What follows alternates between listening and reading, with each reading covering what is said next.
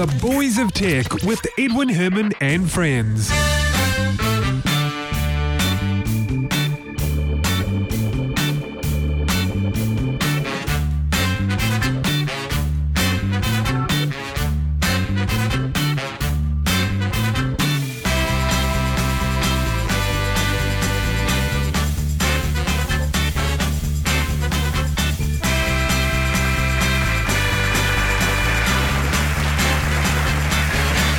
Welcome to the show. This is the Boys of Tech, episode 264 for Thursday, the 6th of March, 2014. My name is Edwin Herman, and I have an apology to make, and that is that Monday just been, you may have noticed, we didn't release a podcast. You see, I was I was that ill, I was unwell, and I was so unwell that I, I really couldn't make it into the studio, and so there there was no podcast. And so I thought, well, you know, I could wait until next Monday, but I figured, well, you might be dying for a bit of a fix of the boys of tech. So being a Thursday, the downside is I didn't manage to uh, wrangle any co-hosts in time. So I thought what I would do is just create this very short episode and uh, just talk about really just one story, and that is uh, the news that Android tablets have just recently overtaken uh, iOS devices, specifically iOS iPads, in the latest market share figures. So, does that surprise you at all? Is that a surprise, or you know, was this, or was this something you saw coming all along?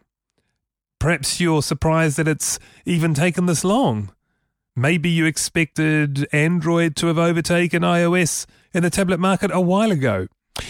Well, interestingly, Apple is still, uh, well, you know, the iPad is still the number one selling tablet. The number two position is Samsung's devices, Samsung's tablets, and third position is Asus, Asus's. How do you? That's interesting. A- Asus, or some people say Asus. Asus. If if you say Asus, how do you say belonging to Asus? You'd be saying Asus's. I suppose if it's a Sus, it'll be a Sus's, which sounds somewhat better. Anyway, they're in position three. So the iPad as as a device is still number one, but in terms of the market share based on the operating system, iOS doesn't have the market share anymore. Android does. And you know, we saw this with the phones. This very same thing happened with the phones. It's now happening with the uh, with the tablets. Uh, yeah, look, I'm I'm a little surprised, uh, but not completely surprised. I mean, I guess if the phones were going to go that way, you could argue that why wouldn't the tablets go that way? It's you know, there's similar sorts of. Uh, You'd expect the market to behave in a similar way, I guess, is what I'm trying to say for the smartphones as they would for tablets, and uh, and, and it's definitely gone Android's way in the in the phones and now also in the tablets. Well, you know, I haven't, to be honest, I haven't spent a lot of time with many tablets. The, the one I'm most familiar with is indeed the iPad. I think it's a great device.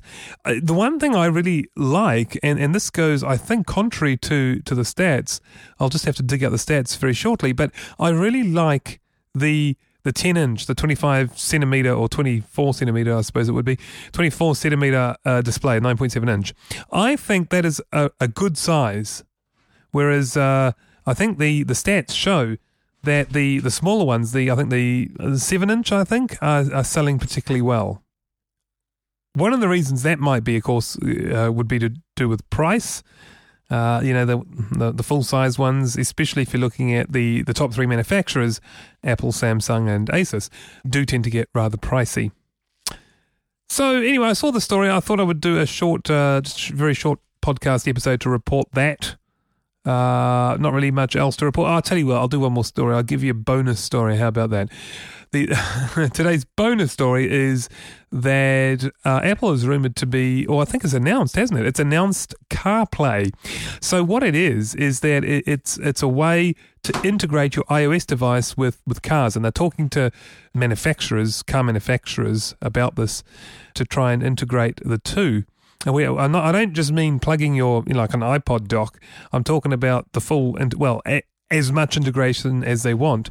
Just to give you one example, uh, you've got contacts on your on your iOS device, say on your phone, for example.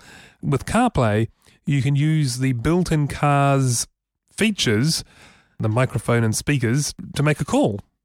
And uh, it goes through your car system. So Apple are working very hard to, I guess, to capture that segment of the market.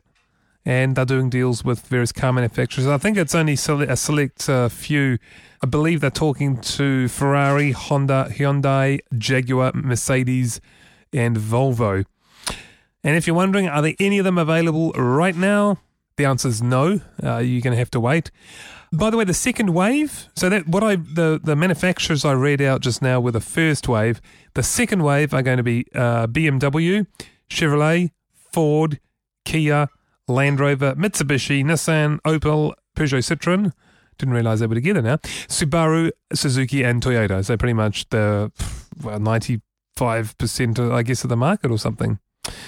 So that's kind of exciting news. If you are in the market for a new car, uh, you may well, and you do have an iOS device, you may well find yourself taking advantage of that feature. Good work, Apple. Well, anyway, that's it. I said it was going to be a short episode. We're going to save some stories for Monday. So, Monday morning, we'll be back on our regular schedule and we'll have a podcast there for you. Thanks for listening. Do keep subscribing. And uh, if you want to make any comments, you can do that on our website, boysoftech.com. See you next week. Thanks for joining us. Goodbye.